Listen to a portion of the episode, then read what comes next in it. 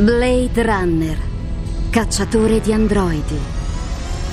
Dal romanzo di Philip Dick.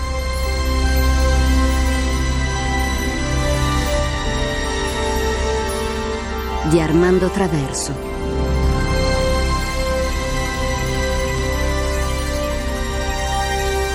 Dodicesima puntata.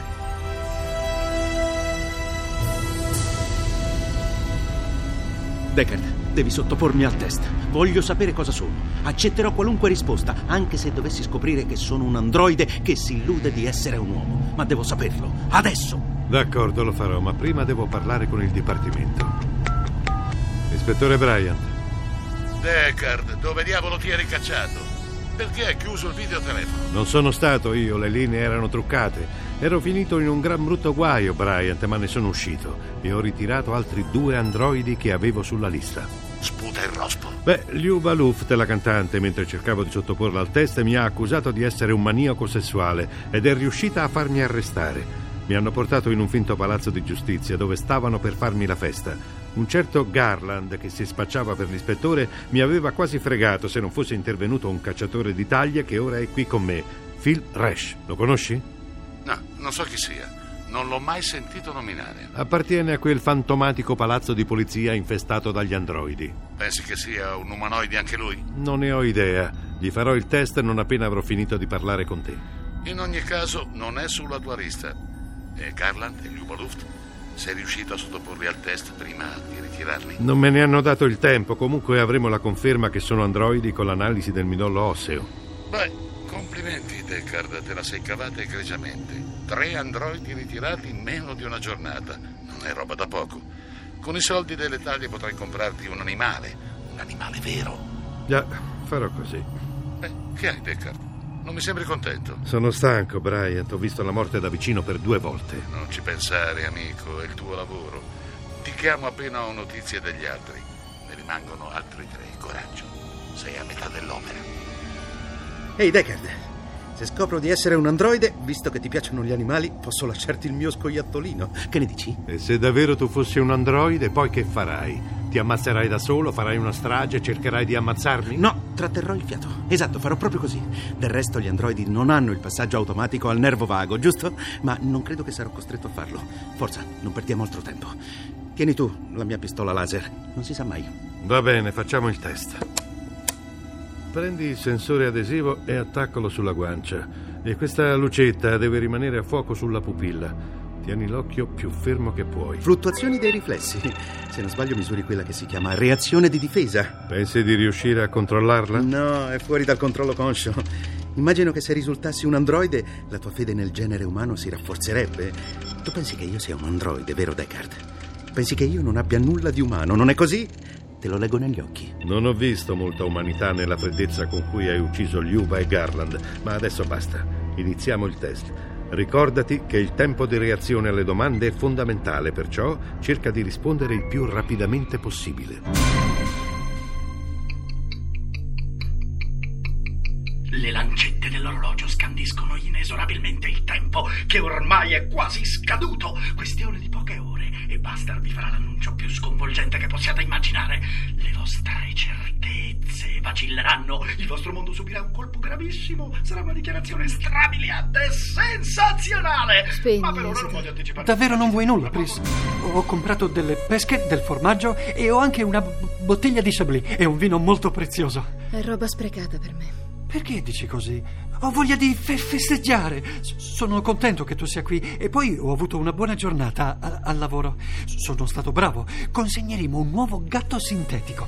E poi... È molto carino da parte tua, ma davvero non mi va. Sai, non ho voglia di vedere nessuno. Voglio stare da sola. Ah, mi dispiace. Ma io lo, lo so perché ti senti così. Davvero? Sì, è solo perché n- non hai amici. Non è vero. Io ce li ho gli amici. O perlomeno li avevo. Sette amici. Poi i cacciatori di taglie si sono messi al lavoro e probabilmente molti di loro sono morti. Forse io sono l'ultima. L'ultima che rimane ancora viva. Chi, chi sono i cacciatori di taglie? Sono dei professionisti a cui vengono consegnati degli elenchi di persone da ammazzare o ritirare, come dicono loro. Vengono pagati per questo. E credo anche bene. Ne, ne sei sicura? Certo che ne sono sicura. Perché? Pensi che possa sbagliarmi?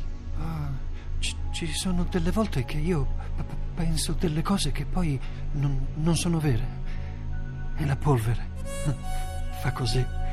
O- ogni tanto succede. Come se fossi un cervello di gallina. Come te, Isidor. Io. io. no. C- come si chiamano i tuoi amici? Max, Liuba, Garland e Roy e Irmgard. Non capisco perché non si facciano vivi. Se sono morti, non vale più la pena continuare. Allora, agente Deckard, sono un androide? O invece il cacciatore di taglie Phil Resch che ti ha salvato la vita è un comunissimo essere umano? Secondo il test Voight-Kampf sei un umano. I tuoi tempi di reazione sono in linea, avevi ragione tu. Garland voleva dividerci e forse anche il Juba Luft sperava in un contrasto tra noi. A questo punto devi considerare un altro aspetto molto importante della vicenda, Deckard. Tu hai provato empatia per gli androidi. Quella Liuba ti piaceva.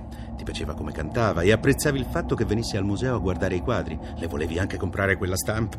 Non ci sono dubbi. Quella che hai provato era empatia per una struttura artificiale, Deckard. Lo so.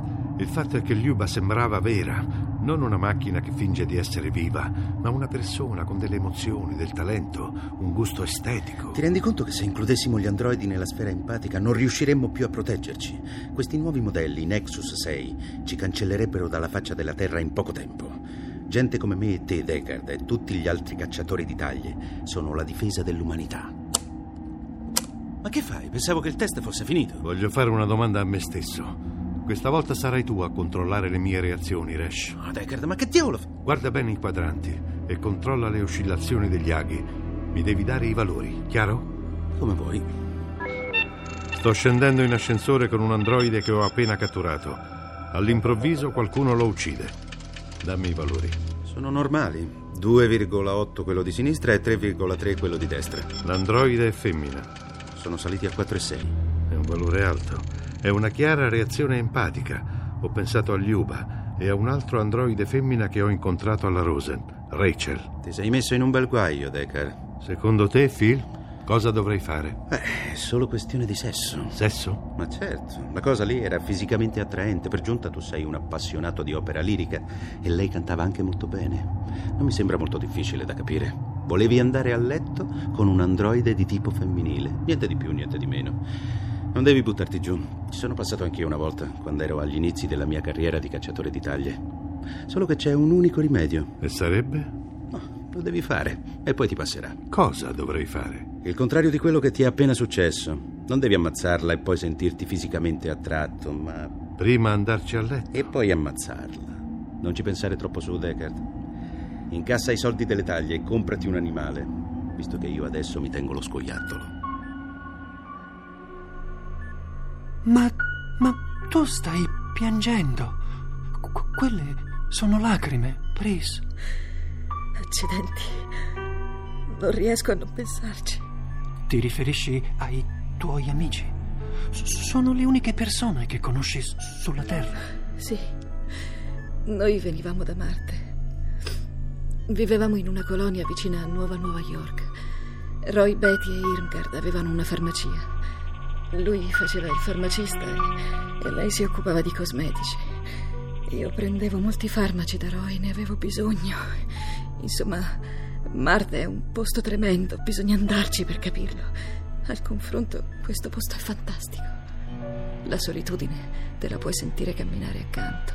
Ma Buster dice che, che su Marte la vita è bella e la pubblicità dice che gli androidi fanno molta compagnia e che, che sono m- molto d'aiuto. Gli androidi soffrono la solitudine, anche loro.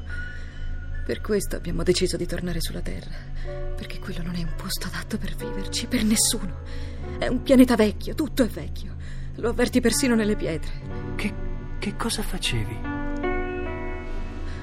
Un sacco di tempo a disposizione, tantissimo tempo libero.